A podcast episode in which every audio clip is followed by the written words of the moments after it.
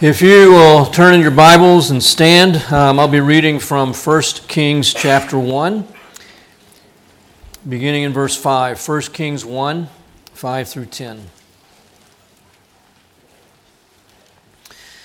Now Adonijah, the son of Haggith, exalted himself, saying, I will be king. So he prepared for himself chariots and horsemen with fifty men to run before him. And his father had never crossed him at any time by asking, Why have you done so? And he was also a very handsome man, and he was born after Absalom. And he conferred with Joab the son of Zeruiah and with Abiathar the priest, and following Adonijah, they helped him. But Zadok the priest, Benaniah the son of Jehoiada, Nathan the prophet, Shimei, Rei, and the mighty men who belonged to David were not with Adonijah.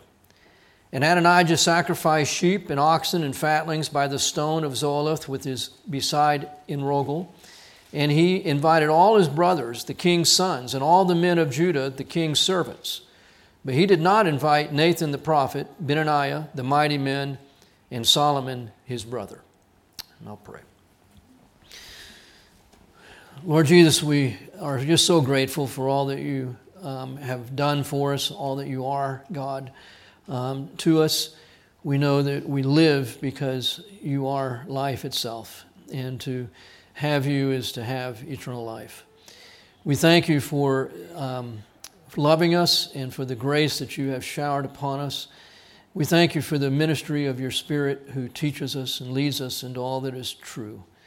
And we pray again that we would hear his voice, Lord, and that our hearts would be drawn to you and that we would humble ourselves before you and say yes, God, to all that you have for us. In Christ's name, amen. You may be seated.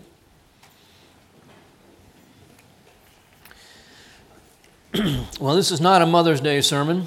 Um, I've learned over the years, sometimes on a rare occasion, I've given a Mother's Day sermon um, as well as a Father's Day sermon, but it seems that um, the moms don't really often want a Mother's Day sermon. And those that don't have moms, it makes them, I mean, don't have, everybody has a mom. Those that don't have children, it makes them sometimes feel bad. So, um, no Mother's Day sermon. But this is a sermon about um, family in a bit, and, and, and it certainly applies to raising our kids. Um, you recall that David is 70 years old and he's, a, he's approaching death. He knows that. Everybody now knows that. They tried to um, ascertain whether David still has the physical strength to be king, and they've come to the conclusion that he does not. And so now Adonijah, who is the oldest surviving son of David, has said, This is my chance to be king. There were older sons in the family, but they've all died. Adonijah was number four, and it appears that he is the oldest now of those four oldest boys. Solomon was down the line. Um, he, we don't know exactly where he fit in next, but um, it could have been at number 10 or as high as number 6. Um, but Solomon is definitely younger than Adonijah. And so Adonijah has been sitting in the background, not really happy that the throne is going to his little brother. He feels that by birthright it belongs to him. And so he's been biding his time, waiting for the time where he can take the throne. David's made it known. It is public that the will of the king is that Solomon be the next king. You can't change your will after you die, as we all know. And so Adonijah can't wait until after David dies to take the throne. He needs to take the throne while David's alive so that everybody would assume that David has given the throne to his son. So he's waiting, has been waiting, until his dad is too weak to oppose him. There was another brother, Absalom, who tried to take the throne while David was still strong. And that son, Absalom, underestimated his father's strength, and he ended up losing his life. So Adonijah is looking for a window of opportunity when dad is not dead but dad is too weak to oppose the taking of the throne. And when Adonijah hears that David did not sleep with Abishag, the most beautiful woman in all the country, Adonijah comes to the conclusion it's not because dad wouldn't, it's because dad couldn't. And now that means dad is so weak that he can't keep me from taking the throne. In addition, Adonijah has gotten the two most powerful men in the nation to back him Joab, the commander of the army, and Abiathar, the priest. And so, how can he lose? Dad's weak, commander of the army is behind him, and Abiathar, the priest, also supports him.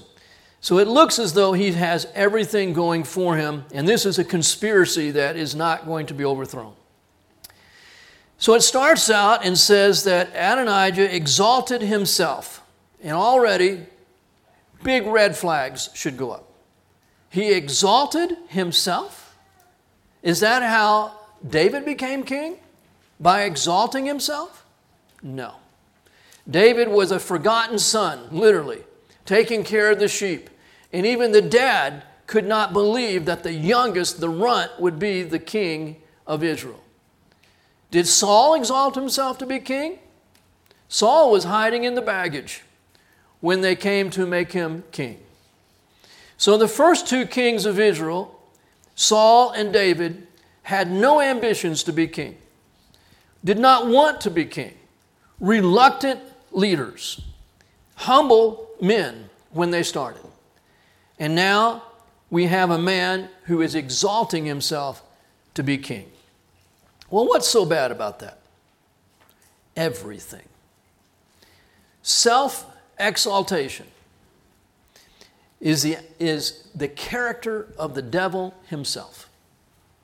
Ezekiel 28, speaking of Satan, Lucifer, God says that your heart was lifted up because of your beauty. And then in Isaiah 14, 13, and following, God is giving us the narrative of what was going on in Satan's heart, Lucifer's heart. And he, God said, But you said in your heart, I will ascend to heaven. I will raise my throne above the stars of God. I will sit on the mount of assembly in the recesses of the north. I will ascend above the heights of the clouds. I will make myself like the Most High God. Wow five I wills. That's pretty scary. Not only is self exaltation the character of Satan, we shouldn't be surprised that it's also the character of the Antichrist. Second, second, Thessalonians 2, verse 4, Paul says, Who opposes and exalts himself above every so called God or object of worship, so that he takes his seat in the temple of God, displaying himself as being God. Wow. There's an old Far Side cartoon where two deer, two deer are talking to each other, and the one deer says to the other one, Boy, Hal, it's a bummer of a birthmark and Hal's got a big bullseye birthmark on his chest. and so I, I always think about that when I think of the verse that says, Everyone who exalts himself shall be humbled. No sure way to make yourself the target of God than to exalt yourself. Promote yourself. And you might as well just be drawing a bullseye on your chest and saying, Shoot me you will be humbled. James 4 6 says, God is opposed to the proud. But the promise of God is the one who humbles himself shall be exalted. Exalt yourself, you will be humbled, but humble yourself, and God will exalt you. The attitude, the character of Jesus, polar opposite of self exaltation. We know this from Philippians chapter 2, where Paul writes and he says, Have this attitude in yourselves, which was also in Christ Jesus, who, although he existed in the form of God, he did not regard equality with God a thing to be grasped, but he emptied himself, taking the form of a bondservant and being made in the likeness of men And being found in appearance as a man, he humbled himself by becoming obedient to the point of death, even death on a cross. Therefore, also God highly exalted him and bestowed upon him the name which is above every name, that at the name of Jesus every knee should bow of those who are in heaven and on earth and under the earth, and that every tongue should confess that Jesus Christ is Lord to the glory of God the Father. There is no hint of self exaltation self promotion in Jesus, did not regard equality with God a thing to be grasped. But Adonijah, exalting himself to be king. He was plotting, he was scheming, something that I often ask girls if that's what they're doing when I see them huddled and talking. Are you plotting and scheming? He is partnering with others for influence. He is forming alliances and friendships that advance him. He's putting confidence in who he knows, and he's hiding his true intentions. All of those are marks of a person who is seeking to exalt himself. Scary, scary stuff. He is one self willed man. How did he become this way? Well, we know theologically this is how we all are born. That movie that came out years ago, Finding Nemo, and what, what do those seagulls all say? Mine, mine, mine, mine, mine. It's in all of us. Just go back and help in the nursery, and you'll see it. It's in all of us. And Adonijah just going, the throne is mine, mine, mine, mine exalting himself to be king, not content with the station in life that God has given him. When I can't live within the boundaries that God has established, it is pride. But there are three things that certainly didn't help him not be a self willed man. Three things in, in Adonijah's life that just reinforced the self will spirit of self exaltation. Verse 6. First thing, his father had never crossed him at any time by asking, Why have you done so? Can you imagine? I can't.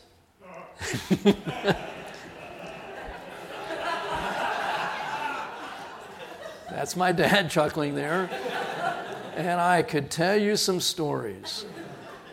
Wow. We many times were crossed, and it was much more than just, Why have you done so? Do you want to live? is more like it. I remember teasing and saying that my dad taught us to say yes, sir, no, sir.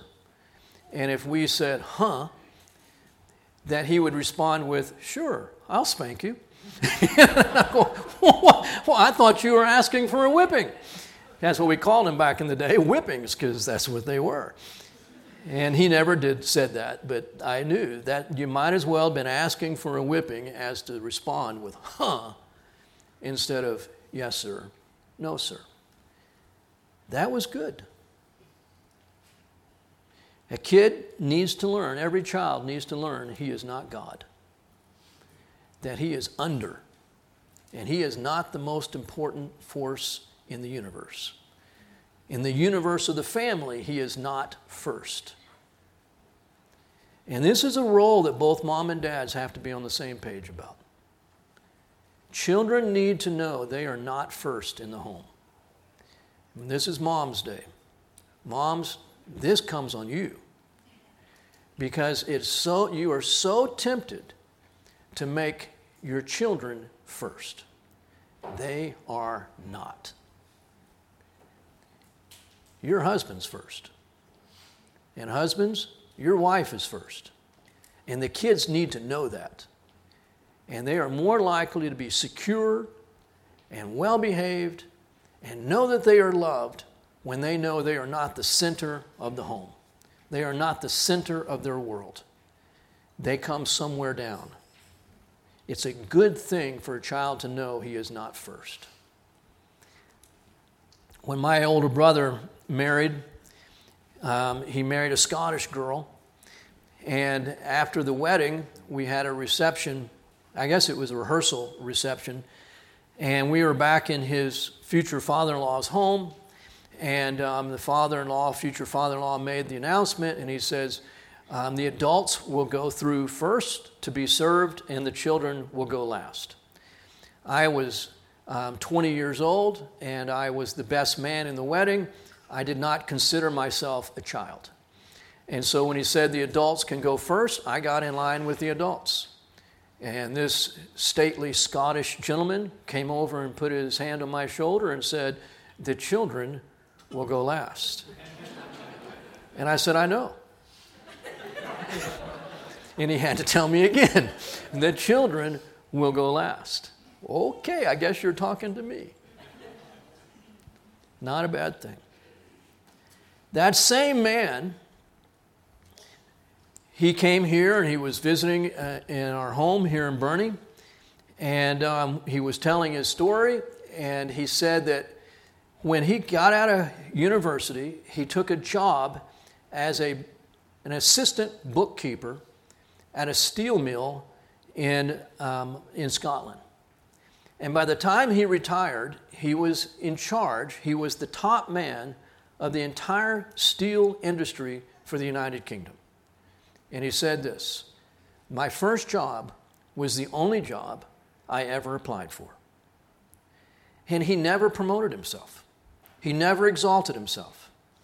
He lived a humble, quiet, godly life, and God exalted him. He did not promote himself. And he said, and, and he just said it to the praise of God. He says, I never applied for a job, I never even sought a job. God promoted me. Amazing. That was not Adonijah. Every fall, Torchbearers had a, a board meeting out in California, Fallbrook, California. I was expected to be there, even though I was not on the board. And, um, and I would stay typically in the home of an old friend. He had children my age, five kids, four girls, one boy, and I, I knew all of his children, and I really respected this, this man, the patriarch of the family. He had taught at His Hill, I'd known him for many years. And so when um, I was married and we were having children, he took special interest in us because he was invested in our lives. And I would stay in his home, and, and I'll never forget one time. I think it must have happened more than once, because usually things have to happen more than once for me to remember them. But I was sitting in his home, and this great big man, large man, six six, you know, 280 pounds or something, deep voice. And he's going, Charlie, what's the most important thing for you and Patsy to teach those kids?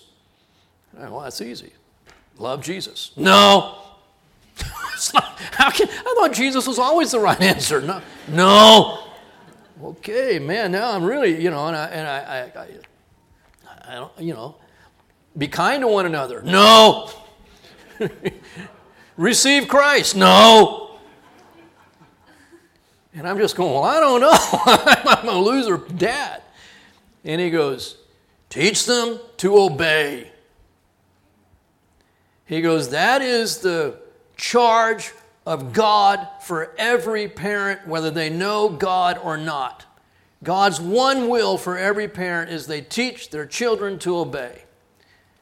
And I'm going, and I know his five kids. They're wonderful, good people. And they all love God. And I know this man loved his family and he loves his grandchildren. He's a teddy bear of a guy as big as he was. But he was authoritarian as well. And he told me this Jesus said, If you love me, you will keep my commandments. Think about the connection, Charlie. If you do not teach your children to obey, they will never be able to love God or love anybody else. Because the demonstration of love is obedience. If you love me, you will keep my commandments. So you cripple everything in a child's life if you let a child just run wild, if you let a child just find his own way, just discover his own bents, his own directions, you hurt that child. David, I'm sorry, Solomon will say in, in Proverbs 13 24, the father who disciplines his child loves him, and the father who withholds discipline hates him. Solomon must have been thinking of his own dad as he wrote those words. Because Adonijah was a boy who had never been disciplined, not once. When you grow up like that, how can you love? When you have never learned to yield your will to another. Because that's what love is. Love is saying, life's not about me, and I am willing to give my life for another. I have to be able to learn to say no to self to love another person, or I am loving them selfishly, and that's not love. When our oldest son was not even able to walk yet, so he was nine, ten months old, he pulled himself up to my mom's coffee table and I'm sitting across on the other side of the coffee table on the couch. She had these brass ducks lined up on the coffee table. 10 month old boy, he wanted those ducks. And he pulls up to the coffee table and he reaches out to grab those ducks. And I said, Nathan? And he looked at me. He smiled. And I said, No. And I know he knows his name. And I know he knows what no means. And I said, No. And he just smiled, kept his eyes fixed on me, and kept reaching for those ducks. Little rascal. And I swatted his little hand. Lips quivering. Oh, my word. You mean I'm not God? Know, I don't just do whatever, I can't do everything I want? No. It begins when they're so young. Came out in the garage one time, and my sweet little girl, maybe three years old, somehow she'd popped the lid off the paint can. And she'd gotten a three and a half inch paintbrush. And I looked at our gray minivan, and there was this beautiful white stripe from bumper to bumper. And she's holding that paintbrush in her hand. And I'm just going, oh my. And I Fortunately, it was water based paint, and I was able to get it all off as quick as I could. And then I thought, there's two sides to a car. And I ran around to the other side, another. I had racing stripes going down both sides of that van. They were beautiful stripes. And she didn't mean harm. But I didn't say, you know, here's a roller, you know, finish the job. So, sweetheart, you can't do this. And I gave her a bucket of empty, I gave her a bucket of water and a fresh paint brush. And I said, You can paint your heart's tent with heart's content with this water. But kids have to be you brought in, reined in. We were talking to a missionary couple, and they were speaking of children from another culture that they were very familiar with, and they'd taken this family out to a restaurant here in the States. And the child was so unruly that he was literally on the restaurant table, running back and forth on the table. And the manager had to come over and say, Get the child under, under control or please leave. There are cultures that just think children should just be allowed to have their way. And again, God's word says the father who doesn't discipline his child hates him. That child will not grow up knowing how to love. He will not grow up learning how to curb his own instincts, his own drives for the betterment of other people. It's the worst thing we could do to our children. We had a camp counselor one summer. I'd known him since he was eight years old. And at 18, 19 years old, he was a counselor with us. Great big muscular guy. His dad had walked out on them when he was a boy. And so he'd really never had a father's loving discipline. I heard, I think it was Chuck Swindoll just say recently on the radio that the family is the place where a child is supposed to learn to be governed. And if the family doesn't do its job, society will have to. And it won't look pretty. So, this boy that was working with us, young man, he went out and got drunk. Well, we've got pretty strict policies about that at His Hill. And so I told him, I said, the only way that you can possibly even stay here, and I'm not going to let you be a counselor for a period of time, but even to stay on our property, the only way is you're going to have to acknowledge what you've done before the rest of the staff and ask for, for their forgiveness. Because what you've done reflects on all of us. That's the way life is. He was so mad. I thought he was going to hit me. Just bowed up. And I stopped and I said, um, I love you. And I've known you since you were eight years old. And the reason I'm making you do this is because it is for your best. And he just started bawling. Just that quick, he turned and just threw himself across me and sobbed across my neck and said, Thank you. Thank you for loving me enough to make it hurt. Because he never had a dad to do that. And we went into our chapel where everybody was, and um, he had to humble himself.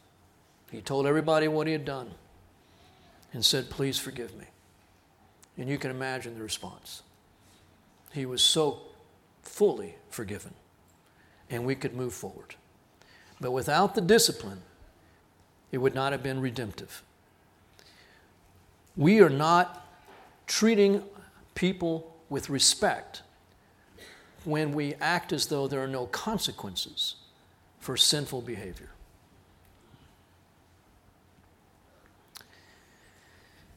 In addition to being without discipline his whole life, which is just beyond comprehension. But it also says that he was, got back to verse 6, that he was a very handsome man. Now, I had an older brother that was very handsome, four and a half years older than, than me. And twice I remember going into men's clothing stores with him and the manager coming out and offering him a job on the spot. That never happened to me. And I'm going, I'd like to work here, you know. It was amazing. He was one of those guys that could walk into a room and every head would turn men and women both. I met a woman one time who was in her 40s, and she grew up um, in Corpus near where we did. And as we got to just, you know, we've, oh, we both grew up in Corpus. Oh, we, oh, you live there. Oh, and then she goes, "Did you have a brother named Steve?" And I go, "Yeah." And this woman in her 40s starts to get giggly. Oh, I knew your brother. And I'm going, unbelievable. Nobody has ever done that with me, I'm sure of it. So I know from observation, not from experience, that good looking people, life goes better for them. Doors open, things are just, and, you know, experiments have actually been done on this. I read one where they, they took a beautiful woman and stood her on a busy street corner in New York City, loaded her arms full of, of packages, and said, when the, when cross, Go out and just cross the street when it's time to cross, and drop your packages as you start to walk. And she did, and dropped her packages, and people come from everywhere to help her. Took the same woman and dressed her up to make her look ugly put her on the same street corner with the same packages, and said, Walk out and drop packages. In that time, she only had two or three people help her. And it was just a little experiment to show that life goes easier for beautiful people. And certainly for Adonijah, never having been disciplined, and he's extremely good looking, so people would have just been drawn to him and given him attention and adulation just because of how he looked. You know what that does? That breeds insecurity. Why? Because I've never been disciplined, so there's, so I, so there's no confidence, there, there's no core to me. And people are fawning on me, giving me attention, opening doors for me, and it's because of how I look. It's not because of who I am. It's not because of anything I've accomplished. It's not because of my values, my beliefs, but because of how I look. That just breeds insecurity. And it's insecure people who are going to be most apt to exalt themselves and promote themselves. Not only was he extremely good looking, but he was actually but he was also born after Absalom. In terms of the world, this man has everything going for him. He is the king's oldest son. He is extremely handsome. And he can do whatever he wants and he gets away with it. In the world's economy, that is the man you would want to be because you've got life by the tail. But it is not what God wanted. This man is rich in self, and he is bankrupt toward God. It's tragic. If you'd ask this man, is there anything about your life that you would change? I think he'd probably say, What are you talking about? the only thing that I would change is that I can be king, and I've got that in control. That's going to happen. My good looking older brother got leukemia. Went into remission shortly after they found the leukemia, even though they'd only given him six weeks to live. And God kept him in remission for a couple of years. And then he got married, and the leukemia came back just within a, few months of being married. And he started taking the chemotherapy again. The first time he took the chemo, nothing happened, literally. He actually got healthier. I've never heard of that happening. Instead of losing weight, he gained 20 pounds, and he needed it because he was way too thin. Instead of his hair falling out, his hair got thicker. And he never once threw up. The doctors couldn't understand it. So he quit taking the chemo. He started just flushing it down the toilet. His bone marrow was healthier than the doctor's bone marrow at one point, the doctor told him. But then after getting married, the Lord allowed the leukemia to come back, and he started taking the chemo, and it did everything it had done that it was supposed to do. Wretchedly sick, lost all kinds of weight and his hair was just falling out in big clumps. And so he went to the barber and had his head shaved. And that was back in the day when nobody did that because they thought it looked cool. And obviously, he was very, very, very ill. And when he came home, he, he just looked awful. I was the first one to see him, and I just tried to be lighthearted about it. And I called him Kojak. Um, well, that, that didn't lift his spirits. And then his young bride, only been married uh, just a couple months, three months maybe, um, she came around the corner through the kitchen and saw him. And with no hesitation, she just hugged him. And he just cried. And, and, he, and she knew what he was thinking. And she said, I never married you for how you looked. Wow. And I'm sitting there just feeling like I shouldn't even be witnessing this.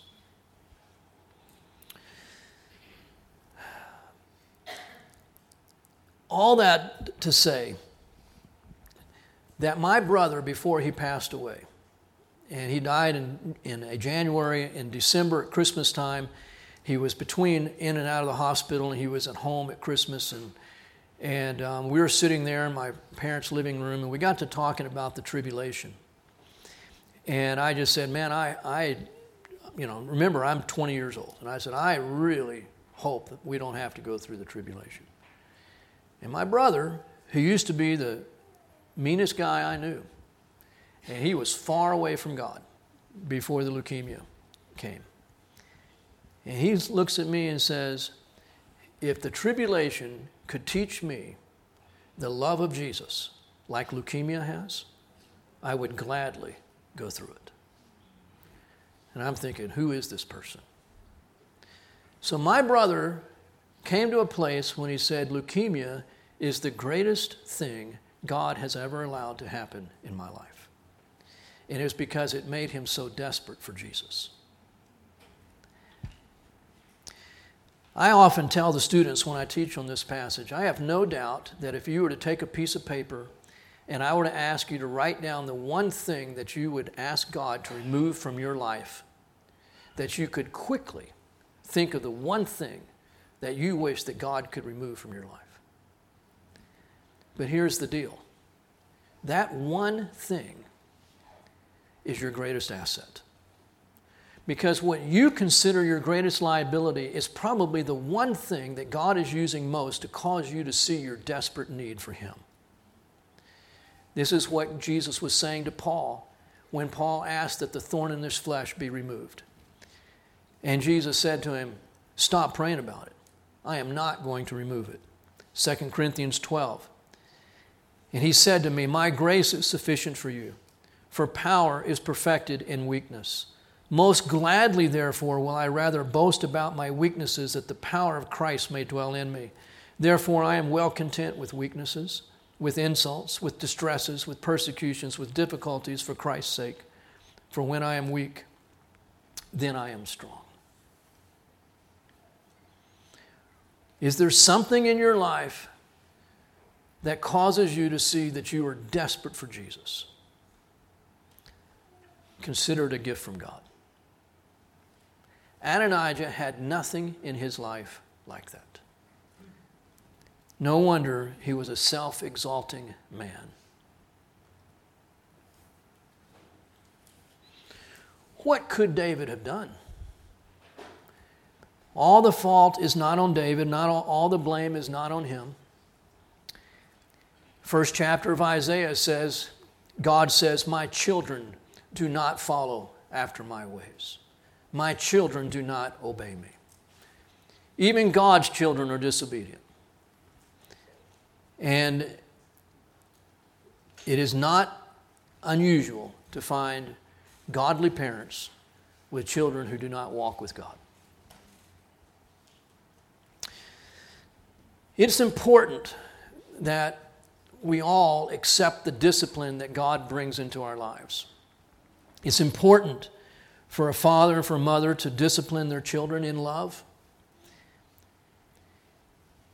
But it's important for us to also understand that though I can discipline my child, I can tell him he needs to obey, I cannot create an obedient heart in the life of my child any more than I can create it in my own life. One of the grandmothers here one time, a few years ago, um, said, You know, sometimes when I'm watching my granddaughter, I have to spank her. And then she got a twinkle in her eye and leaned over and said, And I kind of like it. That's great. We had our one of our daughters-in-law and her children with us not long ago, and some of the kids, one of the kids t- came to me and said, Pop, mom needs you. And so I went and she said, I need your help with one of the boys. And she told me what had happened, and it was big. And so I had talked to him. He was lying on his bed, ready for, had his pajamas on, ready for bed, and he was not a happy camper. And so um, I had to hold his face because he wouldn't want to look at me. And I said, I have permission to spank you. And you have never been spanked by me. And you do not want to be spanked by me.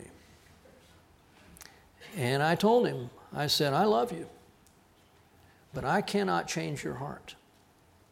All I can do is discipline you. But only Jesus can change your heart. Now, I can discipline you until you cry out to Jesus. but I can't make you cry out to Jesus.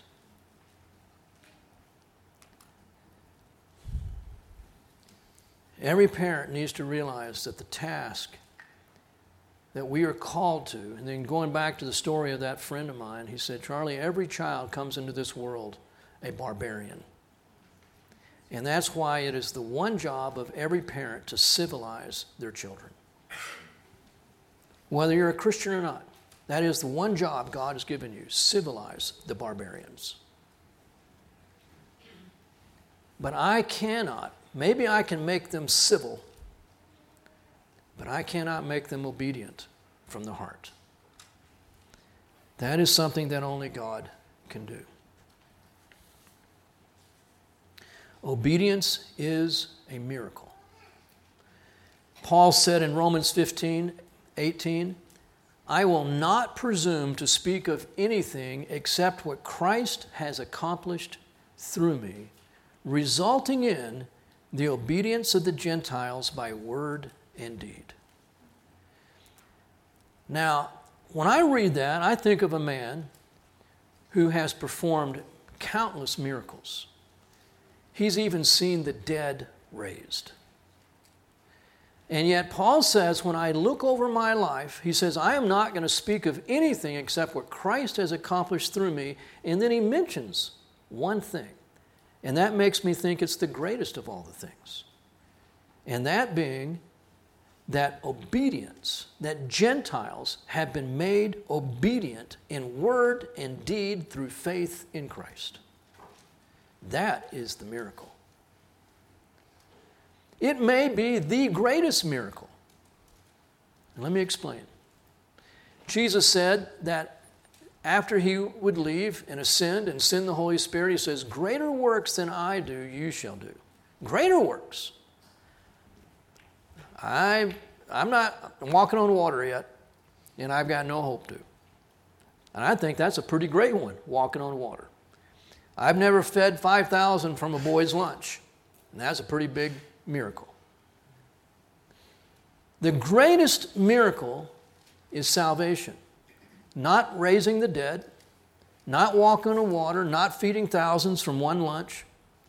It's the miracle of salvation. Seeing a person move from spiritual death to spiritual life is a miracle. It is an act of God. Well, Jesus did that. How can it be a greater miracle for us to do the very thing that Jesus did? Here's my thinking on this, and I may be totally wrong.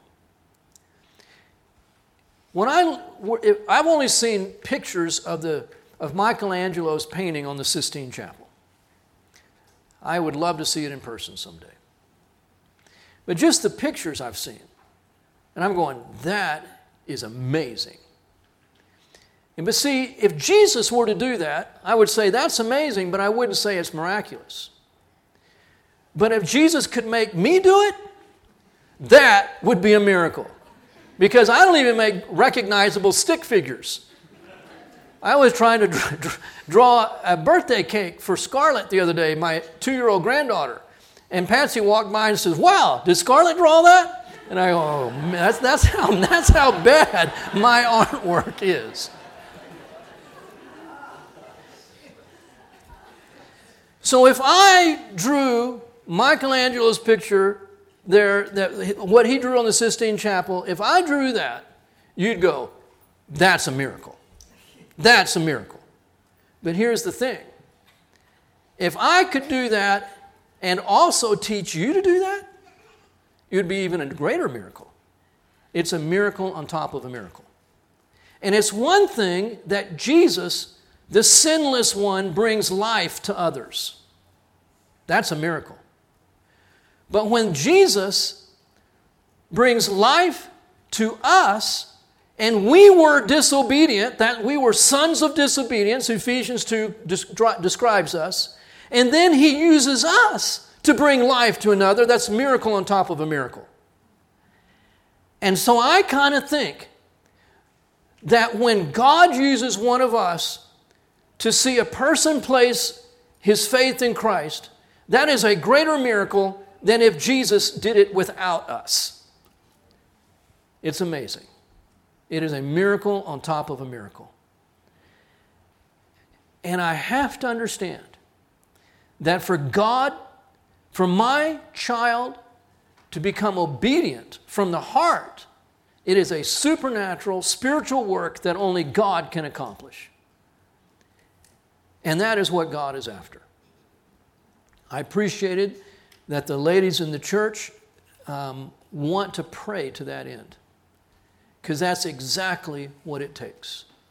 Willing parents to civilize the barbarians, but they cannot do it on their own. They cannot do it on their own. It takes the Spirit of God. David had one son that wanted to murder him, and another son that couldn't wait for him to die.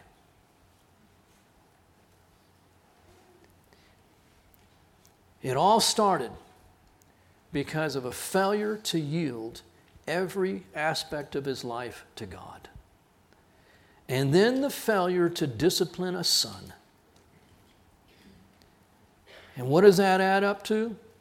Unyielded life, failure to discipline your children. It adds up to tremendous personal heartache and multiplied tragedy for life after life, for generations to come. We have been so blessed.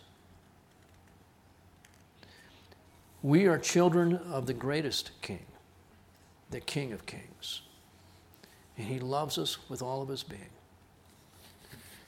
We may not be beautiful in the eyes of the world, but we are beautiful in His eyes.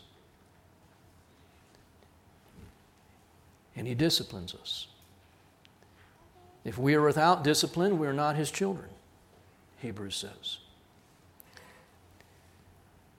I pray that not only would we as parents and grandparents lovingly discipline our children, because it is the loving thing to do, but that we would also recognize that only God can make them obedient.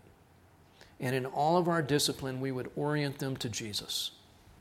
Not to the consequences of their actions alone, but to Jesus and their need for Him. But that we would also be the same because what child at some time doesn't think, well, I have to do what you say, but who makes you do anything? Because that's how it appears to children, that we adults don't have any authority. And sometimes we act like we don't. But may we be the ones that model to our children that we are not without authority. And our authority is the King of Kings. And He is in the business of disciplining us just as we are called to discipline our children. I'll close us in prayer. Father, I thank you that you are more than sufficient um, for this life and for the calling and responsibilities that you've given us. We've all, Lord, that have children have made mistakes. None of us have raised our children perfectly. We all have things that we wish we'd never said, never done. But we, God, in that, we recognize that it has to be your work. We thank you that you use fallible people who are ignorant and sinful and make mistakes, and that you can still accomplish your purposes. But I pray that we would walk humbly with you, that we would bow our heads before you, God in our hearts that we would be yielded to you, giving our amen, which is to say, yes, sir, no, sir, to the one who is worthy of all honor and glory and respect. We thank you that we've been saved from disobedience, that we've been might be made obedient through the working of your Spirit. And this is to your glory, God. It's not our willful wish to be obedient. But only through faith in Christ can that be accomplished. I thank you, God, for each of the children in our lives and in this church. And we do earnestly, oh God, pray that they would all, at the earliest age possible, understand their deep need of you, your love for them, and that they would yield themselves to you in faith, receiving Jesus and the gift of eternal life. Use us, God, to point them to you. And I pray that in their lives, as they look at us, their parents and us as this body, they would see a people who are obedient to Jesus Christ. In his name, amen.